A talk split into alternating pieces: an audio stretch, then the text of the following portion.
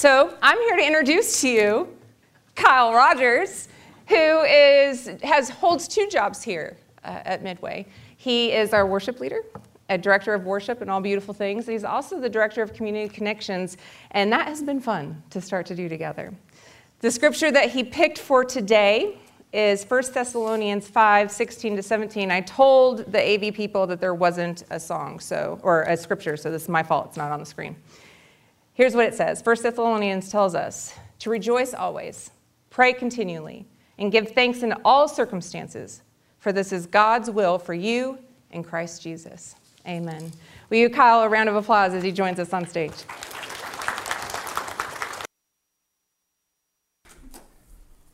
Thank you, Alyssa. Um, I have to say, it's so much fun working with Alyssa, and she is um, just one of the most dependable people. But I was very thankful last week because I was just horizontal in bed, and I, I came home early from the, the children, the youth. We did bowling and all kinds of stuff, our youth, our lock in. And um, I was just laying in bed, and I was like, I, I don't know how I'm going to give my testimony. I mean, I can't even get up, you know. And she just sent me a text. The first thing the next morning was like, "We're pushing it back and all." And I appreciate your flexibility. I still have no voice, but here here we are. We're getting through this. So uh, thank you guys for all coming today. Um, my name is Kyle Rogers, and it, it is truly a privilege to stand before you today and give my testimony. I was born in Athens, Georgia, and I grew up about 10 minutes down the road uh, in Watkinsville, Georgia, in Oconee County. My parents were both public school teachers in Oconee, and I have one sister. We had a fairly undramatic and straightforward upbringing. We were in school during the week. We went to church on Sundays, and occasionally we could be found cheering on the Georgia Bulldogs over in Athens.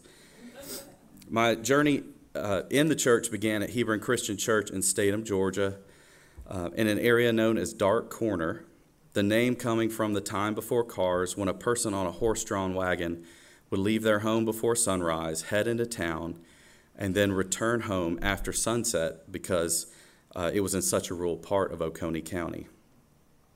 I always enjoy telling folks my road to faith started in a place called Dark Corner. Hebron, Hebron was a small church, and it still is fairly small today by most standards. Uh, but in my childhood, I was generally the only student in my class in each grade level of Sunday school. My sister is two years older, and she would always graduate up to the next level of Sunday school, and I'd follow right behind her. So we were never together, um, but there just weren't that many kids at church. Um, and I think she was generally a solo Sunday school student as well. I was extremely shy as a kid, painfully shy. And when I think back now to all those years of Sunday school from pre K to middle school age, it amazes me how large of an impact my Sunday school teachers had on my upbringing. Each and every Sunday, they came to church fully prepared to teach a lesson to just one child. I never heard them make any remarks about this or complain about having to put forth so much effort for just one student. And as an adult reflecting back on this, it's pretty incredible. I'm sure there were many days when these teachers woke up tired or just wanting a day off. Almost all of them were public school teachers during the week, but they came to church anyway with a prepared lesson and taught me lessons straight from Scripture. These were the days when I first learned about Adam and Eve, Noah and his ark filled with animals, Jonah and the whale, and then some guy named Jesus who died for my sins. As kids, I don't think we are truly able to grasp a lot of these concepts, and we just learn them as stories from this super old book and don't think about them being real or much less applying them to our own lives. However, I do think learning about Scripture at a young age was an important factor for growing my faith later on in life as it gave me a foundation in which I could reference the real life accounts of men and women who put their faith in God, no matter the trials they encountered or the consequences they faced. It will come as no surprise to any of you that a large part of my growth in faith has been fostered by my love of music. Whether it be just listening and enjoying music, or if I'm performing somewhere or leading a congregation in song. As I look back on my music addiction, it is clear that God instilled something in me from the very start that would always draw me in this direction. My earliest memory of playing music uh, came when I was three or four years old, and my grandfather Glenn, who I called Pop, walked me across the street from his house to my great grandparents' house. They were just right across the street. Um, they had an upright piano there. As a kid, it's fun to just bang on the keys and explore all the highs and the low sounds and just get a feel for the whole thing. Um, however, I, I recall Pop showing me a boogie woogie bass line on the piano with his index finger and immediately having that information glued somewhere in the front of my brain, and it's still there today. I mean, I never forgot it. Um, several weeks or months after this experience, I recalled returning to the same piano with Pop and remembering how to play all the exact notes he had shown me previously, which Pop was fairly surprised about. Not long after that, my great grandmother Annie offered to pay for a year of piano lessons for my sister and I, and if we liked the lessons, we could continue from there. It just so happens the closest piano teacher to my family's home was in a subdivision right next to ours, and my sister and I started taking lessons from a lady named Cosette Eidson. She was a character. She was loud, she was animated, she was very funny, she, whether or not it was intentional. Um, she was always encouraging and provided much needed guidance for me as I was trying to wrap my mind around this piano thing.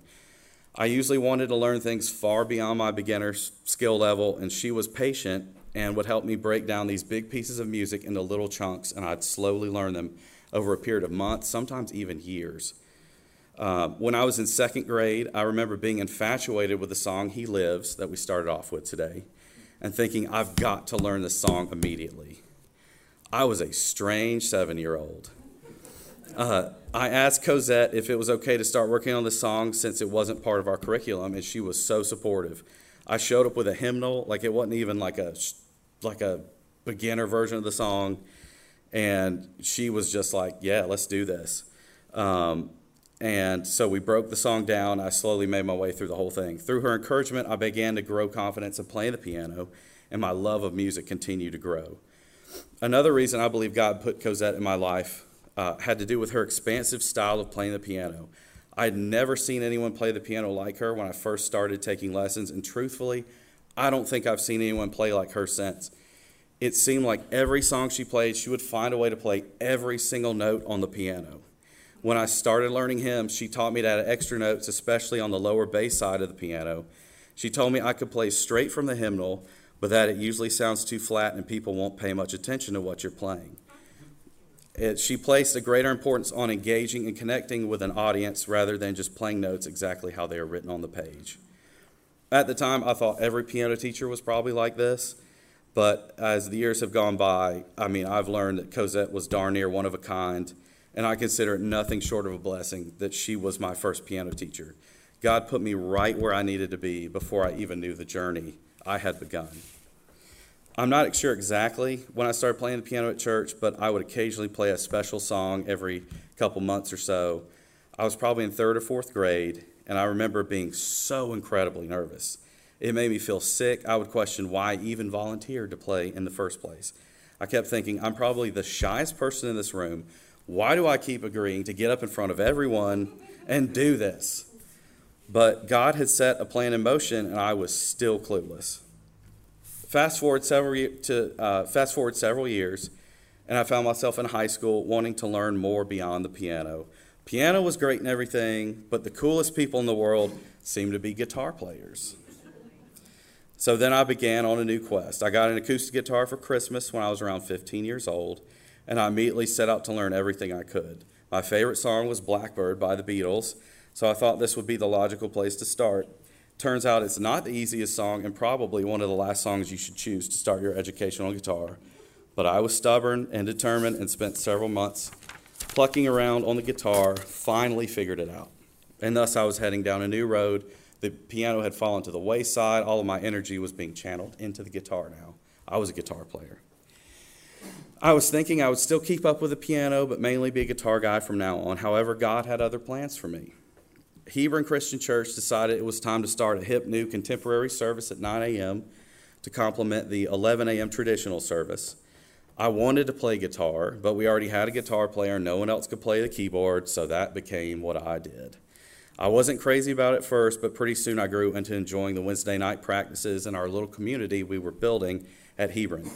It didn't take long before my interest in piano was renewed, and I was finally starting to see God's plan coming to fruition in my life. Initially, our contemporary service got off to a slow start. We had put together a band quickly, and learning new songs was going to take some time. We would have a couple live songs each Sunday, but there were a lot of songs we were uh, leading using pre recorded music from a DVD or even cassettes. Does anybody remember cassettes? You know, it was the kind of thing where there are lyrics projected on the wall with a bald eagle flying through the mountains as the backdrop. It was a mess. But we stuck with it, and through prayer and some trial and error, we began to find a path and we started growing. About a year or so after that, our church community started growing, um, and we were just starting to have these really spirit filled services. Um, our congregation was noticeably growing. It felt like we were following God's will and direction for the church. If you're waiting for the happily ever after, it never came in this situation.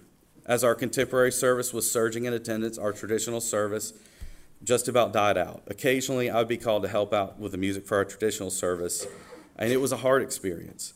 It was hard seeing an empty church at 11 a.m. after it was packed full of a congregation singing and praising the Lord just two hours before. Eventually, the split in numbers between both services became too great, and the decision was to made to combine to a single blended service with half the music traditional and half contemporary. This was the first situation I experienced in my life where I learned how difficult it is to discern where God is leading, especially when concerning an entire church congregation. While it was tempting to put all, all our eggs in the contemporary service basket, we would be simultaneously cutting ties with quite a number of people who had attended Hebron their whole lives, some of them 50, 60, 70 plus years. Many of these folks who attended our traditional service were the best of the best of church volunteers. They were long serving Sunday school teachers, Bible study leaders, elders, deacons, frequent contributors as cooks in the church, etc. Y'all know who, who, I'm talking about, these folks. Uh, they, there was truly no way we could ignore this group of people's voice in the church, but most, if not all, of our growth came predominantly from our contemporary service. So, looking back now, I wish both sides could have been more compromising with the other. Um, that's just not how it worked out. Um, we had two rigidly different sections of our singular service and we lost a lot of our spirit filled qualities in our service that we had. Um, I don't know if there's truly a correct solution to the issue we faced, and we sure did pray about a lot, but it was an important learning experience in my life, and it's something I lean on today. Um, right around this time, I graduated from the University of Georgia, and I had a job at a golf course, but I was really unsure what my future held as I was in, in my early to mid 20s. I decided I wanted to stay in the Athens area and I had no plans of changing my church home. I had gone to the same church my whole life, and I never thought I'd even consider going somewhere else. Uh, like this church, like my family had been going there since the 1800s. I mean, we had just always gone there. Um, however, I was soon to learn an important and unexpected life lesson, and soon my spiritual life would change course. Through my involvement in the music program at this church, we all served as volunteers and had been doing so for quite some time. I felt we had a strong sense of community among the group, and we worked together selflessly like a family. We all served fairly equally to the cause, and the workload was spread amongst the group. There were times when I had offers to leave Hebron, but I never truly entertained those offers because I believed so strongly in continuing my contributions to our music program. However, after the church received a large one time donation from a church member who passed away, an anonymous, decision was made behind closed doors to put one member of our music team on salary and leave the rest as volunteers. Um, I felt blindsided by this decision. I was shocked to find out about it after everything was finalized. Um, so I set up a meeting with our preacher a short time after everything went down, and we met at a local Chick fil A. Where else would you meet your preacher? Um, to discuss what happened. Um, I was just concerned our music program was going to lose its continuity when only one person was paid, and I made the argument that all should be considered as staff members, especially those who had served for even longer than I had. Um, not long after our church began, or not long after our lunch began, it was suggested to me that I might be better suited to go to a bigger church somewhere else, as they would have more opportunities for someone with my skill set. Now, I had a decision to make. Do I leave my church family uh, that I've I attended my whole life, or what do I do? So, needless to say, I did leave Hebron at that time. I prayed about where God wanted me to go, but I didn't receive immediate answers, and I began to question why. I even began to question my faith as a whole. I thought, why am I even praying to this God who doesn't seem to care about me? I'd given so much of my time and energy into this church and felt like I was kicked to the curb. I needed guidance, and all I seemed to get in return was silence. Over the course of the next several months, I'd get calls to fill in at different churches around the area Um, I spent quite a few Sundays down the road at Bogart Christian Church. Um, I was at Prince Avenue Baptist in Bogart for a while, West End Baptist off Boulevard in Athens, and Synergy Church in Winder, to name a few. I had a good friend who attended Athens Church, and I attended some of their evening services, but nothing quite felt like home. I know a lot of people like the mega churches that feel like you're going to a concert with several thousand people. It's a smoke filled room, but that's just never been an environment that has resonated with me. I wasn't giving up on my faith and finding a new church home, but it was continually getting harder and harder to keep my enthusiasm up after trying over and over again and not feeling a true connection in worship or the presence of God. Hey. Fast forward to 2014, and so in 2014, I was getting deep into my mid 20s. Um, I moved uh, to Athens, and um, you're good. Uh, so 2014, I'm getting into my uh, deep into my mid 20s, um, still feeling directionless in a lot of ways. Um, I, be, I moved to Athens. I began praying and searching for a new church to call home. I'd been playing some music here and there, but I prayed God would send me an opportunity to serve at a church again. Uh, one day, I was working at the pharmacy, and Joe Hutchins happened to be our relief pharmacist for the day. This was one of the first times, if not the very first time I worked with Joe at our Oconee store, as he didn't work there very often. I mean, he might work there like two or three times a year. I mean, it was very rare that he was there. Um, and so it just was amazing the way all this lined up. God had all this lined up. Um, and I believe this particular time, Joe had just served at Chrysalis the past weekend, and he had shared with me the music leader that was committed there was not able to make it that weekend. So Joe got thrown into leading the music, and he was so nervous about it, but it went really, really well. So he shared that with me. Um, that was just kind of a neat story. And then so later that same day, a worship leader I used to work with happened to come in the pharmacy for a prescription, and Joe shared with him about the Chrysalis weekend, and this music leader said, Well, you should have called Kyle. He plays guitar, he plays piano, he sings. Um, and so that's kind of how Joe found out about what I was doing uh, previously. Uh, so Joe and I were just getting to know each other, so we had not discussed my previous experience in leading worship before this encounter at the pharmacy. Um, shortly after this time, Joe had mentioned to David Moore that he found a potential candidate to come help lead the songs at Midway, um, as they had a piano player, but there was no one leading the singing. Uh, Pastor Moore reached out to me uh, we met at the Your Pie in Watkinsville one evening and quickly decided I would be a guest music leader a couple Sundays to see if Midway was a good fit. Um, I'll never forget how nervous I felt on my first drive down 316 on my way to Midway. I didn't know anyone at this church. I knew Joe Hutchins a little bit, but we had not worked together so much, so it was a very fresh start. I feel like I got to the church around 8:30 or so and I met my first two Midway folks. Ann Fulcher and Margaret Stepp were here. I felt like such a stranger walking through that door, but these two ladies instantly greeted me and made me feel at home. I can't recall much from those first services, but I'll never forget the kindness shared with me by the loving people at Midway. Um, after several months at Midway, um, I officially met Yulee Knight when she came up to me after service and said something like, You've been here a while, and if you're really going to be our music leader, we need to get to know each other. Uh, she and I went to lunch at a subway right down the road, and thus began a wonderful friendship. Uh, during this time, I was quickly approaching the end of my 20s, and I had all but given up on dating. And one day I recall Yulee and I discussing this. Um, the dating world now is just like everything's online. It's so frustrating. It's just awful. And so I was just getting really, really frustrated with it. Um, but Yulee was always encouraging me. She's like, you cannot give up on this. You cannot like, you just, you're, there's someone out there for you. And I mean, she was, she was relentless. And so, um, and she, she, she was so encouraging me. She gave me the push I needed at just the right time. And um, in 2018, I met Jess for the first time. And after we'd gone on a couple dates, I told Yulee about her she asked me if Jess was the one, and I said I wasn't sure yet. Um, but I do remember Yulee lighting up when, when we talk about her. I was nervous about introducing Jess to Yulee, but they really hit it off. And I recall After Jess sang several hymns without having to use a hymnal for the words, Yuleen told me I absolutely needed to marry her. She's the one, Yuleen said, she's the one. She doesn't even have to look at the words. Where else are you going to find someone else that can do that? And she was right. Jess is perfect. So, uh, so several years went by, and indeed, Jess and I fell deeper in love and got married.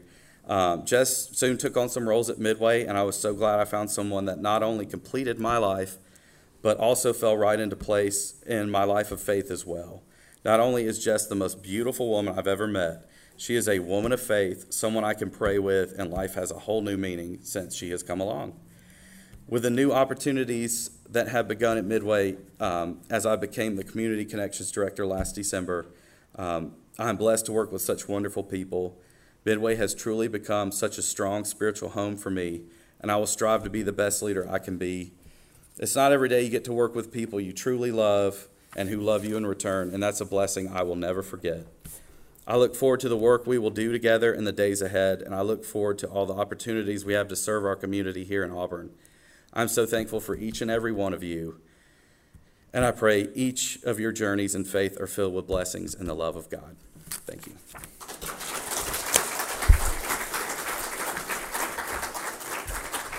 You're not the only one crying, you know. A lot. I'm just gonna. Can we want to stand up and show everybody your face right now? she just. She, she's so mad at me right now. Um, boy, that was great. I can't even. I always try and pull something out of everybody's, but yours is just so full of the reality of the work that we do as a church, right? For those Sunday school teachers in this room who go with our crazy kids, he's an example of what happens. Jackson is an example of what happens when you invest in the kids of the church, right? And then people like Yuleen, who definitely had a personality that was yeah. different, right? Oh, yeah. She chose you, yeah. right? She chose you. But she, she walked with you, and it, you make a difference. Just sharing your, your, your story is a story of people sharing their life with you, and that's a beautiful thing. So I want you all to know that Kyle would not be here if you weren't here, right? Kyle would not be here if you weren't here. Think about these little kids who wouldn't be here if you weren't here to do what you do and to love on them. Thank you for sharing your story. That was wonderful. I loved it very much. Um, last song. You want to tell us a story about it? Yeah. So this song is uh, just a closer walk with thee, and um, it's probably the best example of my piano teacher just being like, you just got to add all these notes to it. So uh, if you'll please stand and sing as we sing, just a closer walk with thee.